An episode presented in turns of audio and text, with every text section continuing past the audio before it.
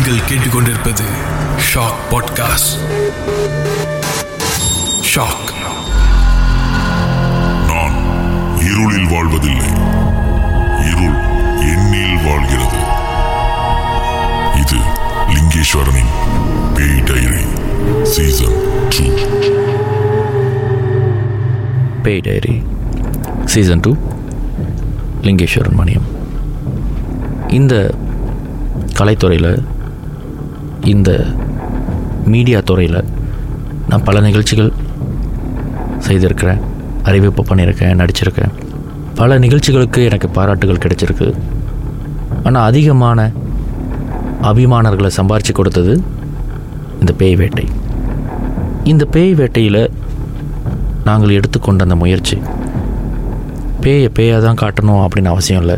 அது ஒரு எனர்ஜியாக கூட கொண்டு போய் மக்கள் கண் முன்னில் நிறுத்த முடியும் நிறுத்தணும் அப்படின்ற ஒரு நோக்கத்துக்காக நிறைய இடங்களை ரிசர்ச் பண்ணி எது எல்லாம் மலேசியா நாட்டுக்குள்ளே அதிகமாக பேசப்படும்?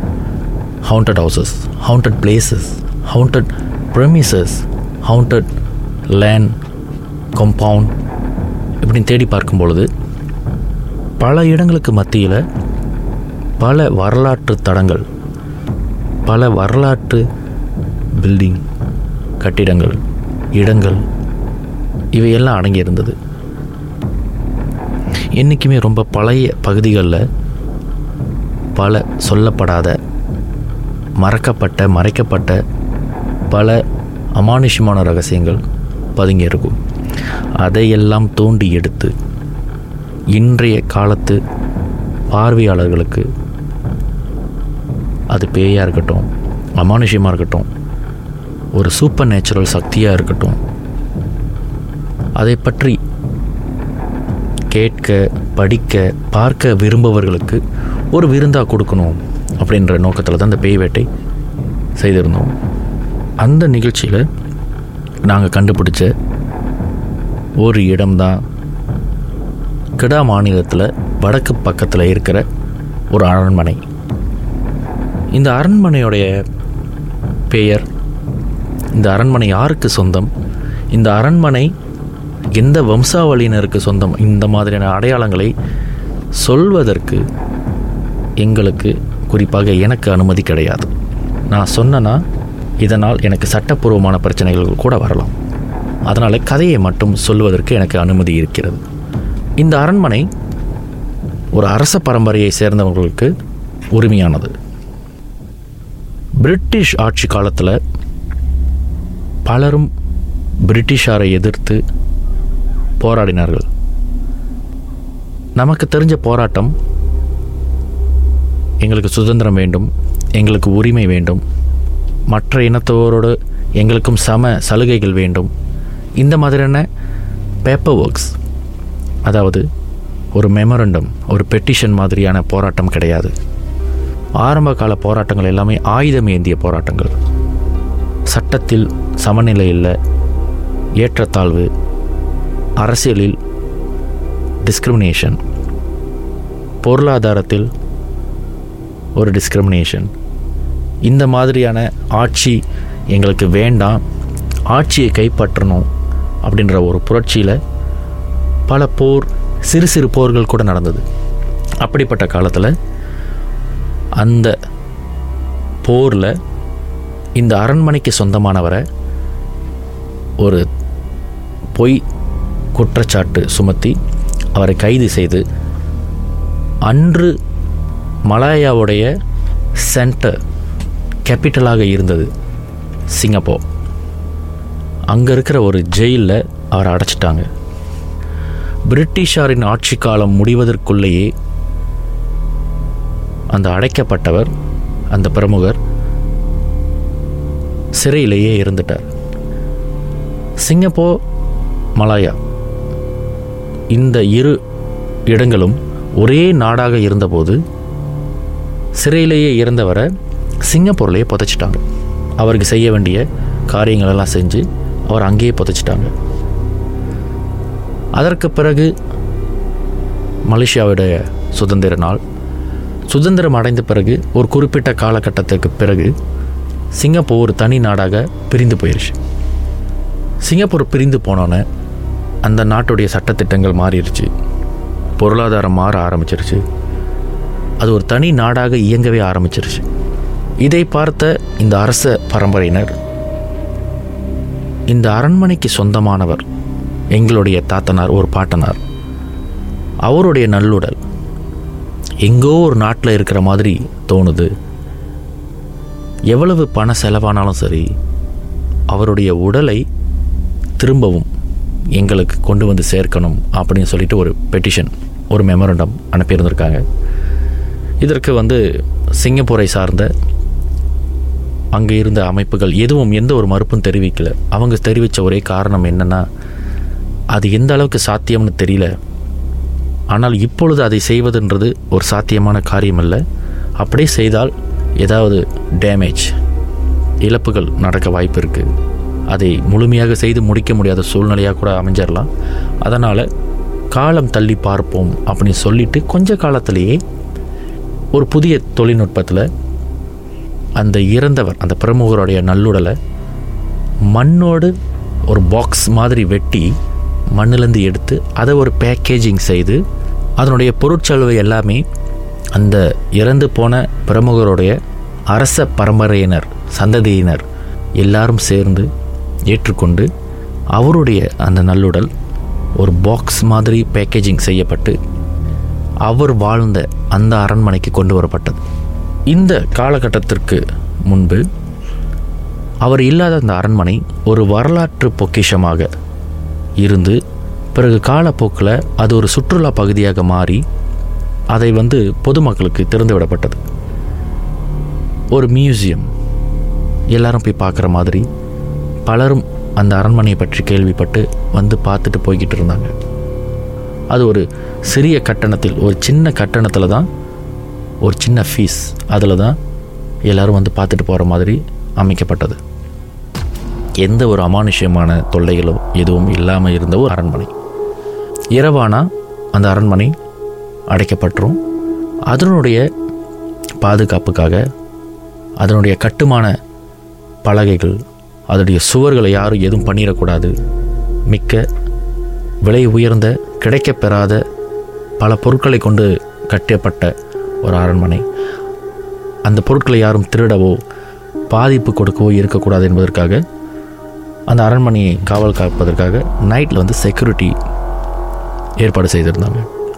இப்படி ஒரு அபூர்வமான ஒரு வரலாற்று தடமாக இருந்த அந்த அரண்மனை அதனுடைய ஓரத்தில் இருந்த ஒரு சின்ன ஸ்பேஸ் ஒரு சின்ன நிலப்பகுதியில் கொண்டு வரப்படும் அந்த நல்லுடல் அந்த பாக்ஸில் செய்து கொண்டு வரப்படும் அந்த நல்லுடலை தகனம் செய்து அங்கே ஒரு மக்காம் அவருடைய நினைவாக அந்த ஒரு மக்காம் கட்டிடலாம் அப்படின்றது ஆரம்ப கால திட்டம். ஆனால் இந்த பேக்கேஜிங் வந்து அவ்வளவு சரியாக அழகாக செஞ்சு அனுப்பினனால அந்த சின்ன ஸ்பேஸில் ஓரமாக ஏதோ ஒரு மூலையில் ஏதோ ஒரு ஒரு ஒரு சின்ன ஒரு கட்டிடம் மாதிரி கட்டுறதை விட இவ்வளவு அழகாக வெட்டி இவ்வளோ பர்ஃபெக்டாக கொண்டு வந்து நமக்கு கொடுத்துருக்காங்க. இதை வந்து சேதப்படுத்தாமல் இதனுடைய அளவுக்கு எவ்வளவு பெருசு இடம் தேவையோ அதையே இந்த நல்லுடலுக்கு அரேஞ்ச் பண்ணி கொடுத்துடலாம் அப்படின்னு சொல்லிட்டு அந்த அரண்மனைக்கு உள்ள பலாய் அப்படின்னு சொல்லுவாங்க. அதாவது அரசரோட நாற்காலி. சிம்மாசனம் இருக்கிற இடம் பாலாயிரோங் அங்கே தான் பலவிதமான அரச சம்பந்தப்பட்ட விவாதங்கள் ஆலோசனைகள் பேசப்படும் மரியாதைகள் வழங்கப்படும் பதவிகள் வழங்கப்படும் பகுதி அது. அரச சம்பந்தப்பட்ட சம்பிரதாயங்கள் நடத்தும் இடம் இந்த பாலாயிரோங் நம்மளுக்கு புரிகிற மாதிரி சொல்லணும்னா ஹால் கொண்டு வரப்படும் அந்த நல்லுடலை அந்த ஹால்லையே புதைச்சி அங்கே ஒரு மக்காம் கட்டிடலாம்.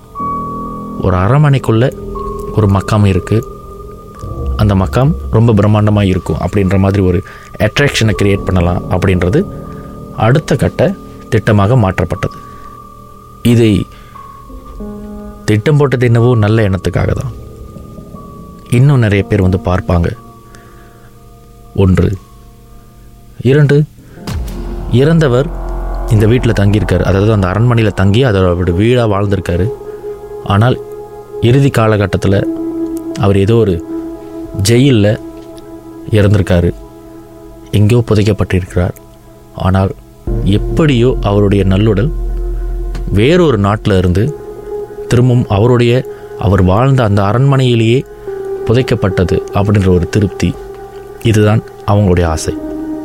ஆனால் அதற்கப்புறம் அந்த அரண்மனைக்குள்ளே நடந்தது ரொம்ப விசித்திரமானது.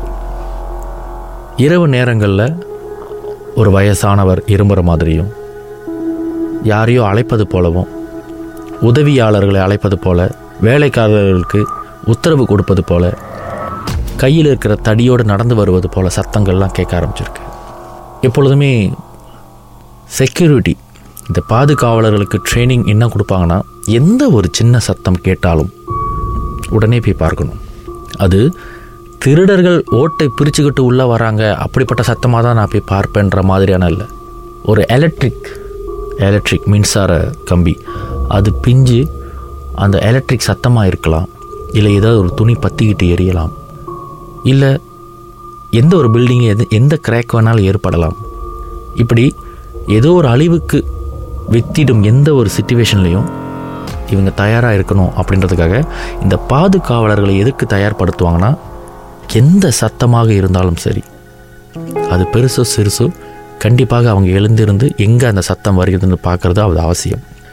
அந்த மாதிரி ஒவ்வொரு முறையும் இந்த சத்தம் கேட்கும் பொழுது ஒவ்வொரு செக்யூரிட்டியுமே உருவ நடமாட்டம் ஒரு வயசானவர் நின்று பார்க்குற மாதிரியும் திடீர்னு மறைந்து போகிற மாதிரியும் இப்படியெல்லாம் பார்க்க ஆரம்பிச்சிருந்துருக்காங்க. இதனால் பல பேர் நான் அந்த அரண்மனைக்கு இன்றைக்கி டியூட்டிக்கு நான் போக மாட்டேன் அப்படின்னு சொல்லி சில பேர் வந்து பாய்காட் பண்ணியிருக்காங்க.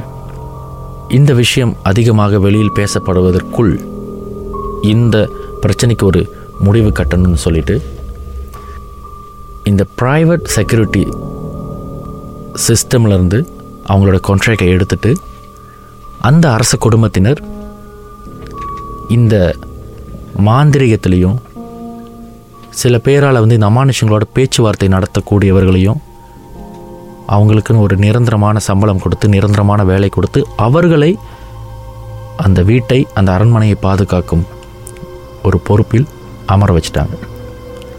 இவங்களுக்கு வந்து எந்த சத்தமாக இருந்தாலும் பயம் கிடையாது. அது அமானுஷ்யமாக இருந்தாலும் அவங்க தைரியமாக இருப்பாங்க. இந்த செக்யூரிட்டியில் ஜாயின் பண்ணி அந்த அரண்மனையை பாதுகாக்கும் ஒருவர் எங்களுக்கு இந்த கதையை சொல்லி அவருடைய அனுபவங்களை பகிர்ந்து கொண்டார். பேய் வேட்டை மாதிரி ஒரு நிகழ்ச்சியில் இந்த அரண்மனையை நாங்கள் காட்டணும்னு நினைக்கிறோம் அப்படின்னு சொல்லும் பொழுது நான் முயற்சி பண்ணுறேன் அப்படின்னு அவரும் முயற்சி செய்தார். ஆனால் இது ஒரு அரசு சம்பந்தப்பட்ட ஒரு கதை. இதை பற்றி பேசலாம். ஆனால் இதை ஒரு ஹவுண்டட் பிளேஸாக நம்ம ப்ரொஃபைல் பண்ணிடக்கூடாது அப்படி என்பதற்காக எங்களுடைய கோரிக்கை நிராகரிக்கப்பட்டது. அதுக்காக நாங்கள் வருத்தப்படலை. ஆனால் அந்த வாய்ப்பு கிடைச்சிருந்தால் சந்தோஷப்பட்டிருப்போம். நிராகரிக்கப்பட்டதுனால வருத்தப்படலை. காரணம் அவங்க கொடுத்த காரணம் ரொம்பவே நியாயமாக இருந்தது. கண்ணுக்கு தெரியல புத்திக்கு புலப்படலை. அது உடனே பேயாக விமர்சித்து அதை ப்ரொஃபைல் பண்ணி அதை ப்ரொவோக் பண்ணுறது ஒரு மனிதனோட குணாதிசயமாயிடுச்சு ஒரு பிரபல எழுத்தாளர் எழுதியிருக்கார். Humans they discover then they study it and then they destroy it அதாவது தனக்கு தெரியாத விஷயத்தை மனிதர்கள் தேடி பார்ப்பாங்க அதை பற்றி படிப்பாங்க புரிஞ்சிட்ட பிறகு அதை அழிச்சிருவாங்க. அது போல தான் கண்ணுக்கு தெரியாத இந்த அமானுஷங்களை பலர் நம்புறது கிடையாது. சில பேர் அதை தேடுவாங்க. அதை படிப்பாங்க. புரிஞ்சிக்க முடியலன்னா என்னால் புரிஞ்சிக்க முடியலன்னு சொல்ல மாட்டாங்க. அந்த ஒரு விஷயம் தப்பு அப்படின்னு முடிவு பண்ணி அதை அழிச்சிருவாங்க. அமானுஷ்யமும் அப்படி தான் ஒரு உருவம் போகுது அது கண்டிப்பாக பேயாக தான் இருக்கும்.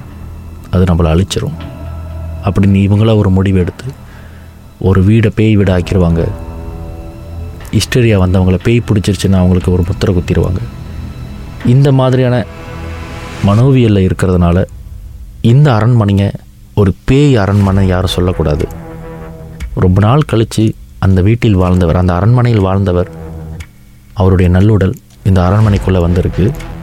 அவருடைய நல்லுடல் நிம்மதியாக அந்த ஆத்மா நிம்மதியாக அந்த நல்லுடலோடு அங்கேயே இருக்கட்டும் அப்படின்னு ரொம்ப மரியாதையாக ஒரு பதில் அந்த அரச குடும்பத்தினரிடமிருந்து நமக்கு வந்தது. நம்பிக்கை இல்லையா? வாய்ப்பு இருந்தால் ஒரு முறை கெடா மாநிலத்தில் உள்ள அந்த அரண்மனையை சர்ச் பண்ணிவிட்டு போய் பார்த்துட்டு வாங்க. பேய் diary season two Lingeswaran Maniam Shortly.